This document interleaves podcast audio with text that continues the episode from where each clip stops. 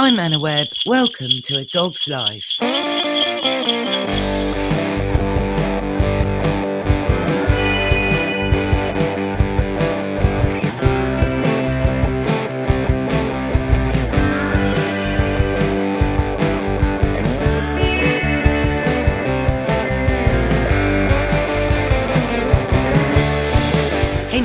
Binks, you know I love a good book, especially ones about dogs, which is why we've featured at least 10 this year alone. So, as a Christmas special, today we're featuring highlights from some of those interviews, which might just give you a last minute Christmas gift idea. In episode 50, I spoke to CBS News correspondent Martha Teichner about her book, When Harry Met Minnie. It's a wonderful book, a true love story about two bull terriers. But to me, the book was so much more than that, as I put to Martha. Well, I think it is because uh, I think it's about friendship. It's about um, building community in a big city because New York is a very big city, and people don't realize that it's a little collection of small villages and and self-made communities. And it's also about New York. It's a kind of a Valentine to New York. Yes, New York is one of the characters, most definitely, as, as a backdrop. It's interesting because it's all really centers around a chance encounter in a farmer's market with a very old dog acquaintance or dog walking acquaintance you had that you hadn't seen in years, right? Right. Uh, well, he had moved away um, for uh, for months and months and months, I used to see him every day. This is uh, someone who had a great, big, very fluffy golden retriever named Teddy. And I would see this person and Teddy uh, when I would walk my two bull terriers, Goose and Minnie, uh, along the Hudson River in something called Hudson River Park. And he knew my dog's names. I knew his dog's name. We didn't know each other's names because that's kind of how it goes. It really is. He disappeared and I didn't see him for a year or two. And then all of a sudden, uh, on July 23rd, 2016, there he was at the Union Square Farmers Market on a Saturday morning. I go there virtually every week with one or more dogs and at that point, Goose had died, and Minnie was very sad, and I was very sad. And I was there after coaxing Minnie to go because she, I really struggled to get her to go anywhere. And I looked up, and there was Stephen. I learned his name um, in the conversation I had. He pointed at me and said, Where's Goose? And I told him that Goose had died. And um, he pulled out his phone and showed me a picture he had taken you know, when we were dog walking, and it was a picture of Goose and Minnie that he had sent to his friend Carol Fertig, who had a bull terrier. And he said, Well, you know, my friend Carol, who has this dog Harry, uh, is dying of liver cancer, and nobody wants Harry. Um, Carol is is more concerned about what happens to Harry than she is about herself. Would you take him? And I just stood there and, um, you know, it's sort of, you feel funny all over, th- realizing that something big is about to happen.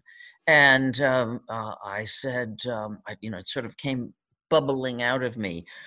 Well, if they get along, maybe. And um, so then he introduced himself, I introduced myself, and he, it, he set in motion every single thing that happened in the book. And if I hadn't been where I was at exactly that moment, and if he hadn't been where he was at exactly that moment, none of it would have happened.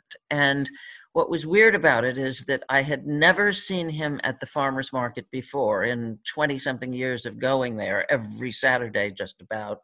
And I've never seen him since at the farmer's market, except when we took him there to film a story for, for CBS Sunday morning, where I work, about the book.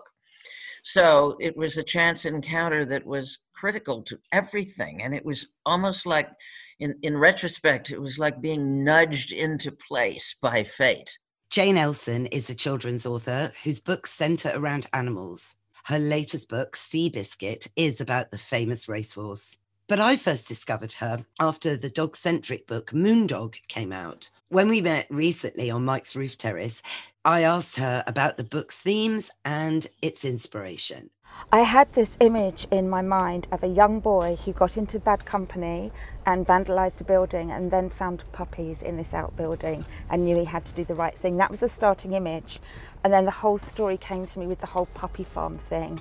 And the research was heartbreaking. So I talked to Marc Abraham, um, Lucy's Law, learned all about Lucy's Law.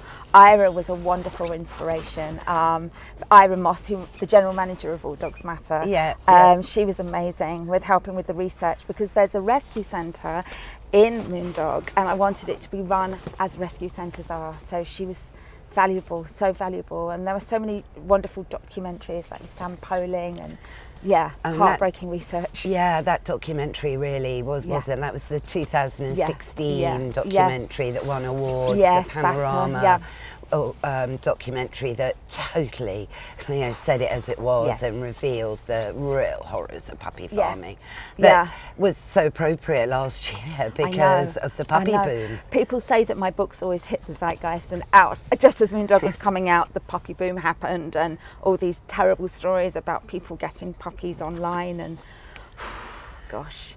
Yeah, and the tour I'm doing to speaking to children, they're the next generation of dog owners. So if I can get it into their minds what questions to ask when getting a dog, how to look out for these people. So that's I make them dog detectives. Yeah. so they have to they have to find the right questions. Well, I think it's really important in terms of education, most definitely. But I love the lead characters in Moondog. Thank uh, I loved Moondog actually. Thank you. Because Daniel, the lead. Yes. Yeah. He he was dog mad. It, yeah. It, Marcus in Moondog. Yeah. He, Marcus. Yeah, yes. So yeah. I'm confused. It's I'm, easy I'm, to. I know. So we'll segue in a minute yeah. to your latest book, yeah. which I'm still reading. so um, I can't give away any spoilers, no. James. I haven't quite got there, but I'm on tenterhooks. Um, tenterhooks, you probably know the bit. I'm quite close to the end, but, mm-hmm. but we'll segue that.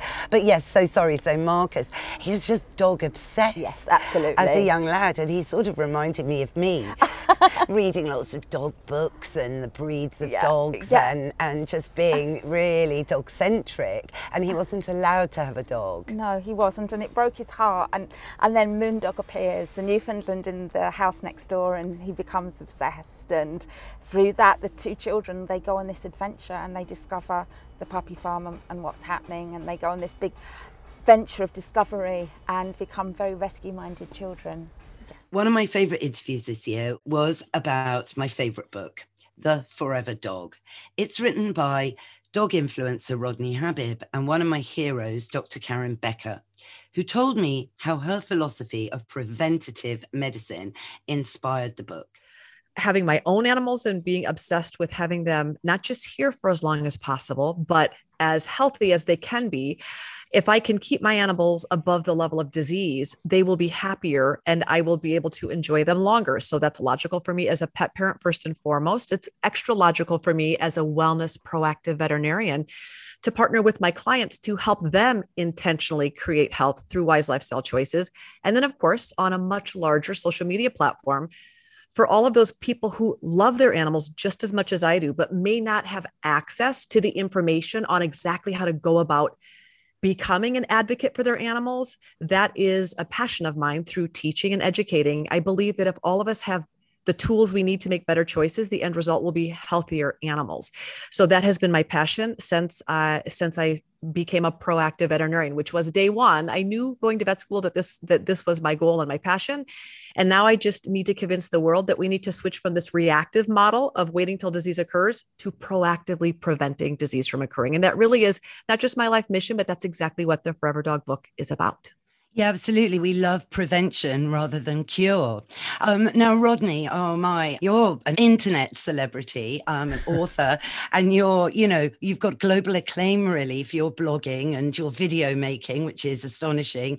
And you're also an animal activist. Your Planet Paws is the most liked and visited pet health page on Facebook. So, my, you know, what what's your driver also as co-author of The Forever Dog? I think my biggest drive, first of all, thank you. Awesome. Every time I hear my own intro, it's just like I start shaking my head. I, I, just feel like definitely not worthy of any of those things. It's just an incredible.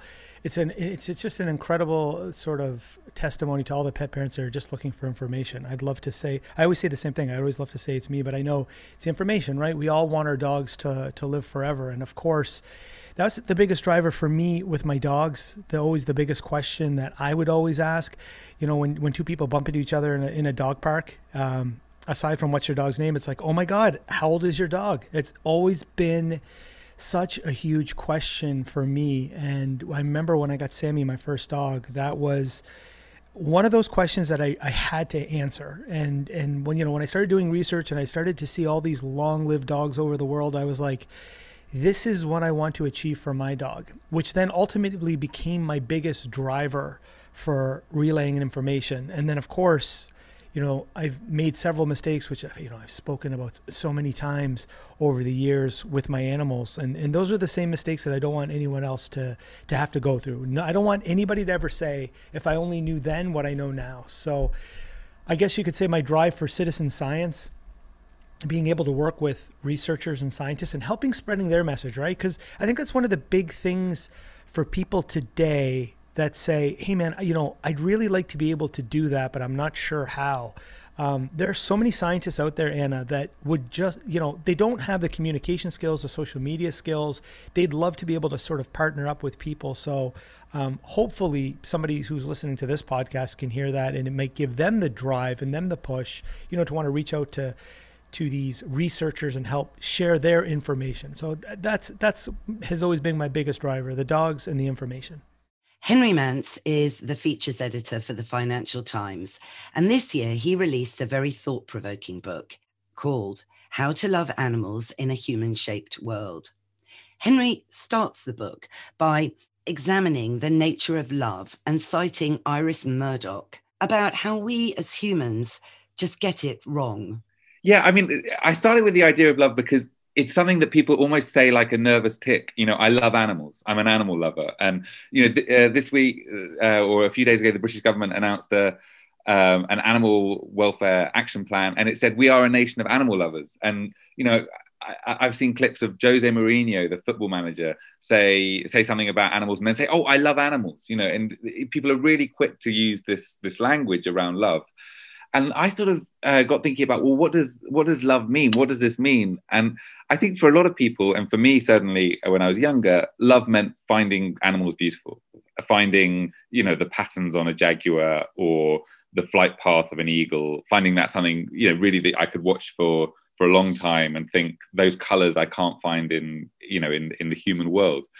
Um, and yet. Uh, actually love means something more than just appreciating beauty because that, that's a sort of pleasure to us and i think what iris murdoch really well expressed is you know this, this realization that there is another um, you know another individual another experience of the world and how do we how do we then use um, uh, our emotion, but also use use our, our, our, sort of concentration on, on on maybe the exterior beauty to sort of think about that inner world. So, you know, if if the colors of an orangutan or a jaguar are beautiful, can we also think about how the mind of that orangutan or that jaguar is working and how we can therefore see the world through their eyes? And so I think emotion, you know, it it does mean that we don't love all animals equally. You know, snakes will, will probably never have the same attention that elephants do.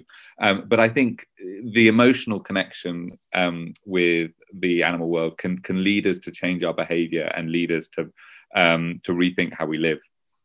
Well, yes, well, I really hope so, because what seems to have happened, Henry, is that we've made a bit of a big mess of it, really. I mean, you spent a lot of time in Colombia, which I learned through the book. South America is somewhere I've never been. I'd love to go, actually. I've done Africa and uh, East Africa and India and learned a lot, obviously, culturally there, indeed, how they obviously treat their animals.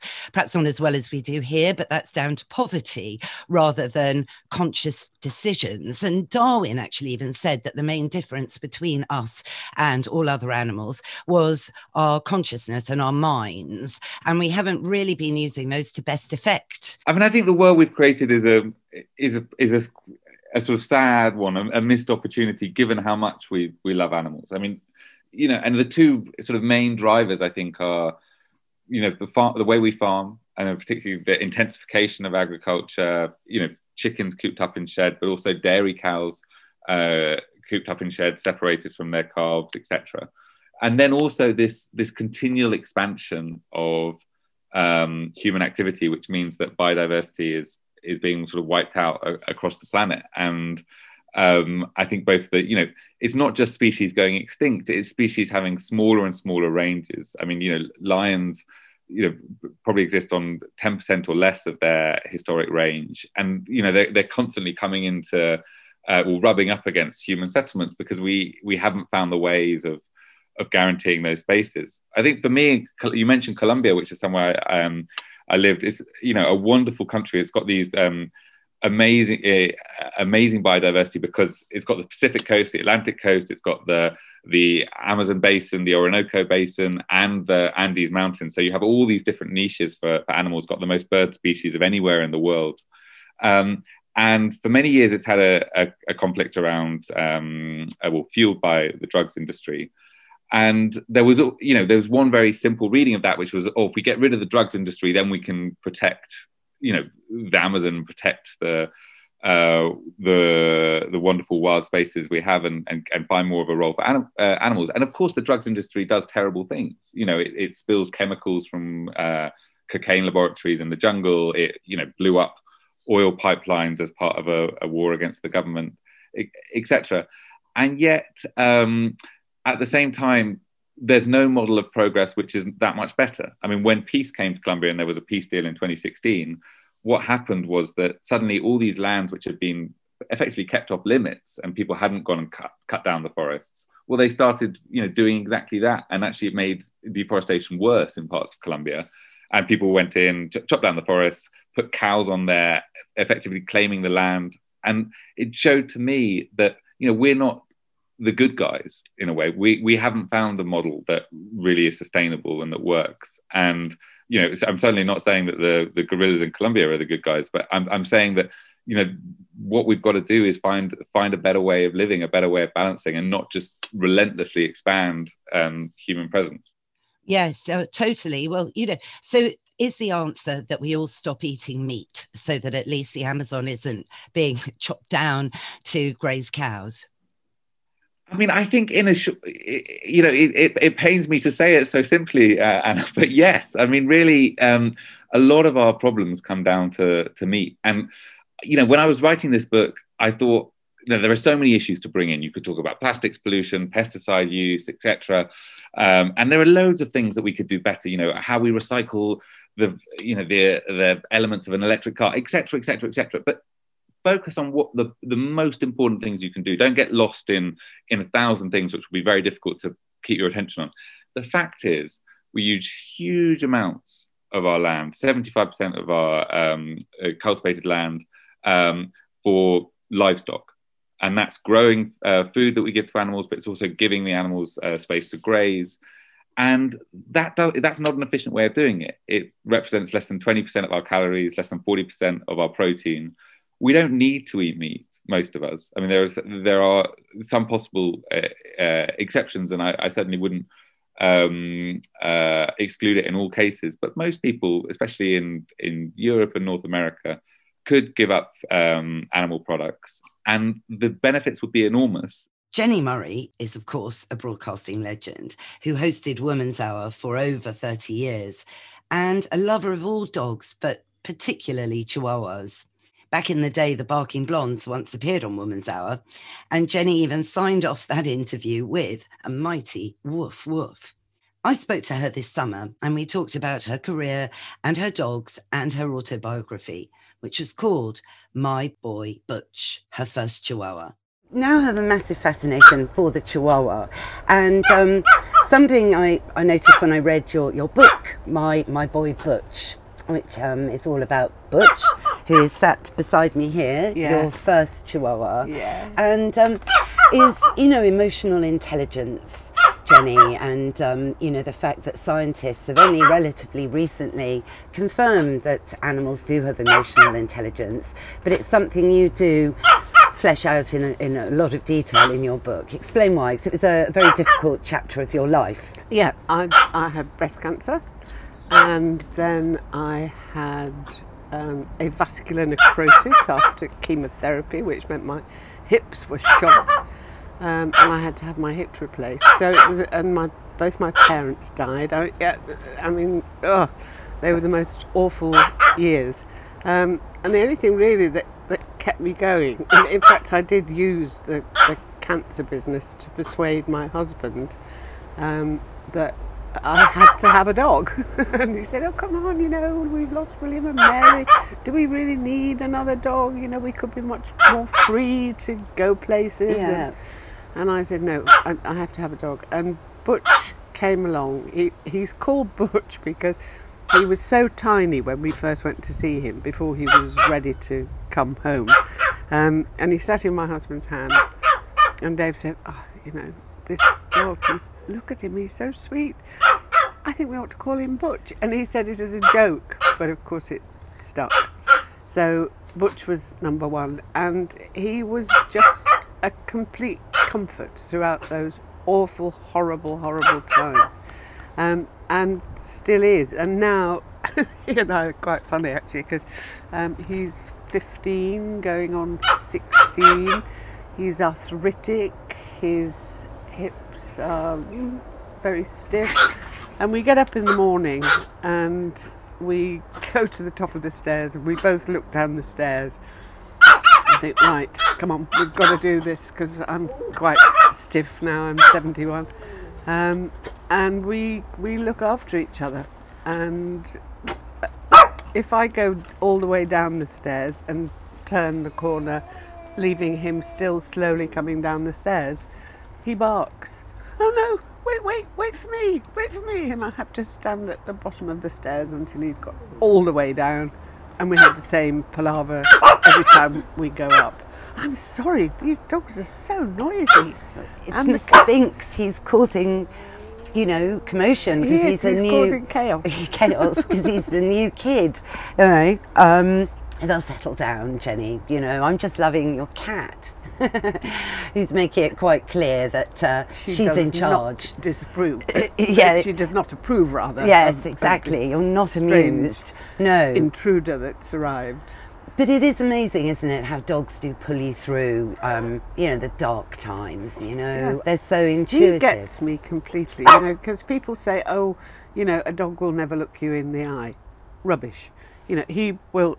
Sometimes my husband says, you know, when we're together in, in the house, for goodness sake, does that dog have to sit at your feet every second of the day, looking up at you hungrily? And I say, not looking at me hungrily, he's looking at me lovingly because he loves me. But he will, eh, you know, it's surprising, he's sitting next to you. He knows another dog lover, obviously, because normally he will sit right next to me and he looks me in the eye. And his favourite trick, the treats are always on uh, the table in the kitchen here, which is where I have my breakfast. And he'll sit down, look me straight in the eye, and then go, he looks to the left. And that's, hey, come on, give us a treat. I know where they are. So this is it. Now, if that's not emotional intelligence, Oh, yeah, you see, really it really, you know. Do you think women can learn from dogs, Jenni, and um, in terms of helping them become a bit empowered? You know, not least because dogs are a social network in real life, not on technology. That I feel, you know, dogs boost your confidence, they get you out, you know, all these things that dogs do, but that can really help. And I couldn't bear being without mine. I really couldn't. Um, yeah, they make me get out because I'm not one who's fond of exercise at all. I know you walked all the way here across Hampstead Heath today, which fills me with admiration that you did that.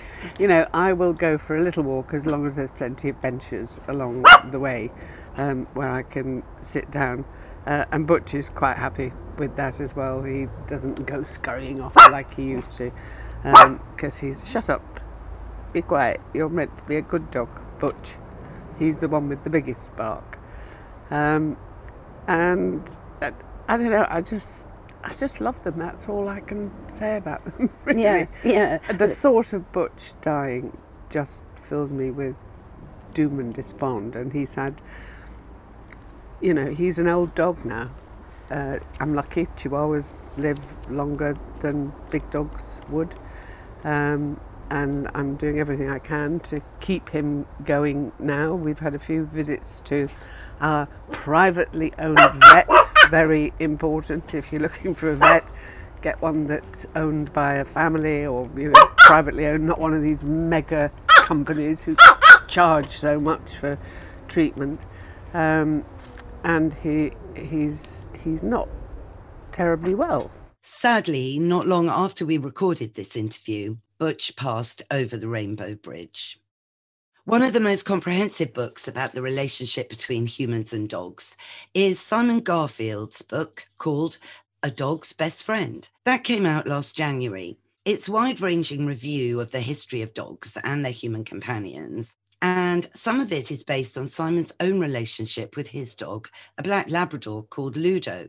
But it also includes philosophers like Nietzsche yeah, who said that basically, you know, we we tell we tell the story of humanity through our dogs, and and you know how true that is. And you know, as you said, I think dogs def- do define chapters in uh, you know in our, our lives. And uh, yeah, he was actually. This is. Um, um, something I haven't really talked about. I certainly didn't talk about it um, in in the book, but um, he was even more in the book actually than than he is now. So the first draft had him as um, the narrator. Now, dogs as narrators. Oh, in really? Novel, yeah. So dogs as, as narrators in fiction, as we know, happen quite a lot. And, oh, and I absolutely you know, love it. I mean, my favourite book you mention in the book, which is Virginia Woolf's Ah, Flush. Flash, yeah. You know. I mean, absolute classic. I read that probably when I was way before I studied Virginia Woolf at school and, and so on. I love her anyway. Uh, but this was just genius. Yeah, well, so so many books, you know, have dogs have uh, so many novels now have dogs as uh, narrators. There, there's one which I really like as well by Andrew O'Hagan. No, where- mine too, Maf. Yeah, Maf, exactly. So Marilyn Monroe's dog, who obviously sees everything, you know, and uh, and knows everything, and has is the keeper of the secrets. Um, Yes. uh, a Maltese, I think. I think it was. Anyway, so Yeah, yeah. I thought, okay, well, I thought, how about a book of history of of dogs and uh, you know our relationship with dogs, written by a dog, and I began that way, and I uh, thought, oh well, this is kind of great. My editor, however, felt that this is too surreal and um, it's just too too sort of um, niche, and um, persuaded me that although he could be, as you know, there are conversations that he has in the book um, towards the end, but um, so happy to have him uh, in the book, but maybe not as the uh, narrator. So I, I sort of redid the first draft a bit, but fortunately, he still has um, conversations with other dogs. Um, yeah, he was- does. I yeah, I love was- that bit. That's great. You know, because it kind of tackles the the big sort of thrust, I would say, of the last twelve years, and when you and Ludo obviously been together, which is this um anthrop. I can never say the word. Go on, you say anthropomorphism. Anthropomorphism. We can do it together. Yeah. Yeah. Yeah. It's I Because mean, it's not new, is it? No, it's not new. I mean, that was, you could say in a way that um, our, our bond with dogs that goes back, you know, 10, 10,000 years minimum, maybe 15, maybe 20,000 years, has always been a slightly anthropomorphic experience. So, you know, the, the idea of making dogs more human to our advantage. So, you know, they, we began living with them. They hung around our dwelling places and um, they loved the scraps that we left out and uh, i think they probably loved the protection that we offered we obviously found them very useful for hunting and warmth and, and comfort and you know protection as well all those things. Um, and then over the centuries uh, we we have found more and more uses for the dogs and hopefully we haven't tried to make them too human but it's it's pretty obvious in Victorian times, there was a kind of switch, there was a gearing up where, you know, we tried to, to have dogs as kind of circus animals and performers. And there's a, a, a picture that I absolutely love, which I think the first picture um, in in in my book of um, a Victorian lord in a top hat and a mm. pipe, um, and he's already, as I say, for you know a big night out, and he's got he's got a jacket on, and this is 150 odd years ago, and obviously that dog is a Labrador, and um, he is, you know, he is he he's he's been photographed as a human, and um, so it's it isn't it isn't anything. Uh, new. I, I suppose the big question is: is is the balance tipping too far? Well, that's our show, Mr. Binks. What did you think? Yes, there really is a huge variety of fiction and non fiction dog books out there. What's that? Yes, you're right. It's time for Woof of the Week. Dogs inspire us in so many ways, not just in life, but in art and literature as well. I hope you all enjoyed it and got some great gift ideas. I just can't recommend the books that we've covered this year more. So be sure to go back and have a listen to those episodes and all the shows featuring any dog books. And while you're there, be sure to leave us a review. Here's wishing everybody a really good festive season. So, Merry Christmas from me, Prudence, Mr. Binks, even my cat Gremlin, and of course, my producer Mike and his dog Billy. And we will be back in your feed on the 2nd of January when we've got a treat. We're talking to Victoria Stilwell live from Atlanta about how to put your dog training New Year's resolutions into practice. See you then.